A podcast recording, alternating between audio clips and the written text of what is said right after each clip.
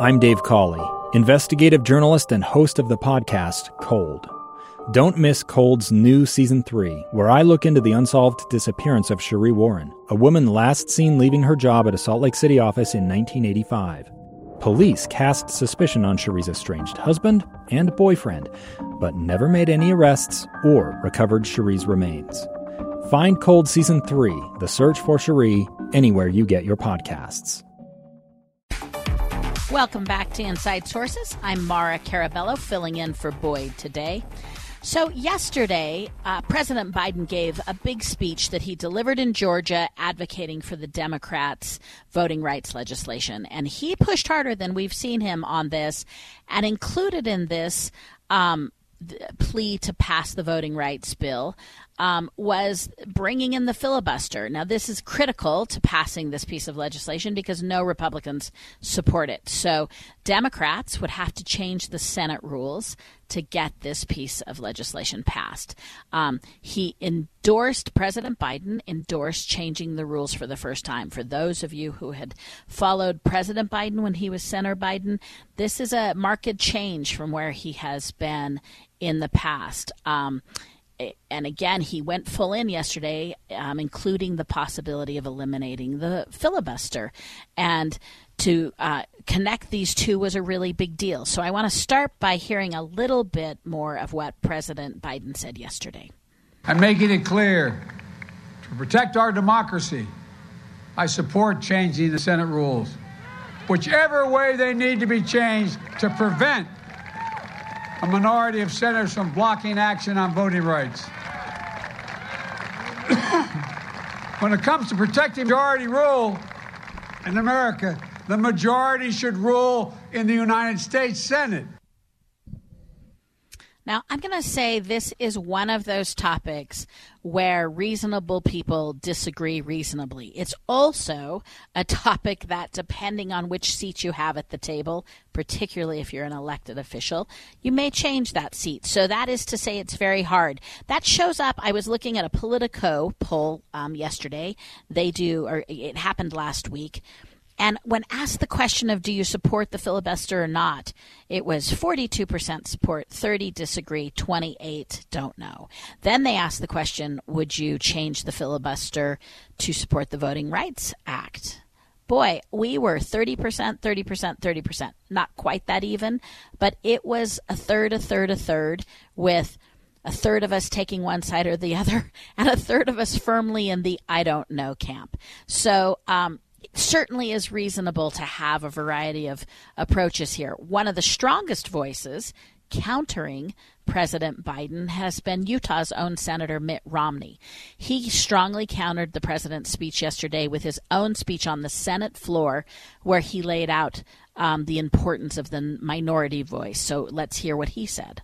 The United States Senate is one of our vital democratic institutions and the power given to the minority in the Senate and the resulting requirement for political consensus are among the Senate's defining features.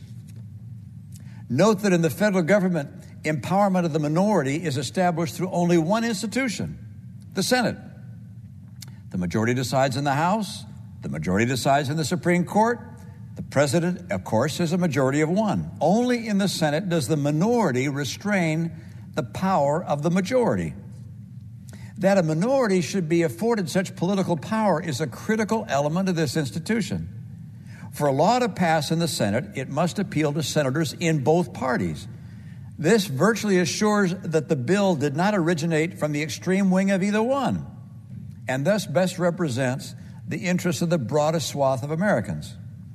The Senate's minority empowerment has meant that America's policies inevitably tack towards the center.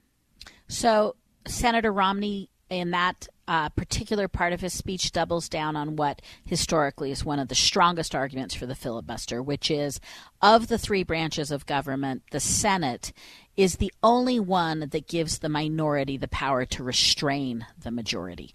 And that has now I will say as as many of you stewards of history know that we not we've not always had the filibuster. So American democracy has survived without the filibuster. But one of the main tenets of this is this ability for the um, minority to restrain the majority becomes central to it. So he goes further than that, though. Senator Romney also said that getting rid of the filibuster completely would lead to instability and unpredictability for Americans. Let's let's hear this next powerful group of arguments that Senator Romney made.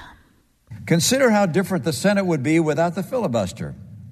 Whenever one party replaced the other as majority, tax and spending parties would change, safety net programs would change, national security policy could change, cultural issues would careen from one extreme to the other, creating uncertainty and unpredictability for families, for employers, and for our friends abroad.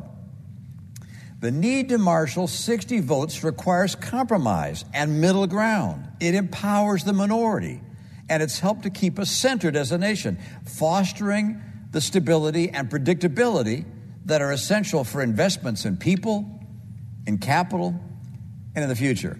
Okay, so I'm going to keep us with Senator Romney here for one more minute uh, as we watch his case for support arc here. He concludes by asking the Democrats to put themselves in the shoes of the minority and to consider how ironic it is to say that they're saving democracy. So here is Senator Romney's closer.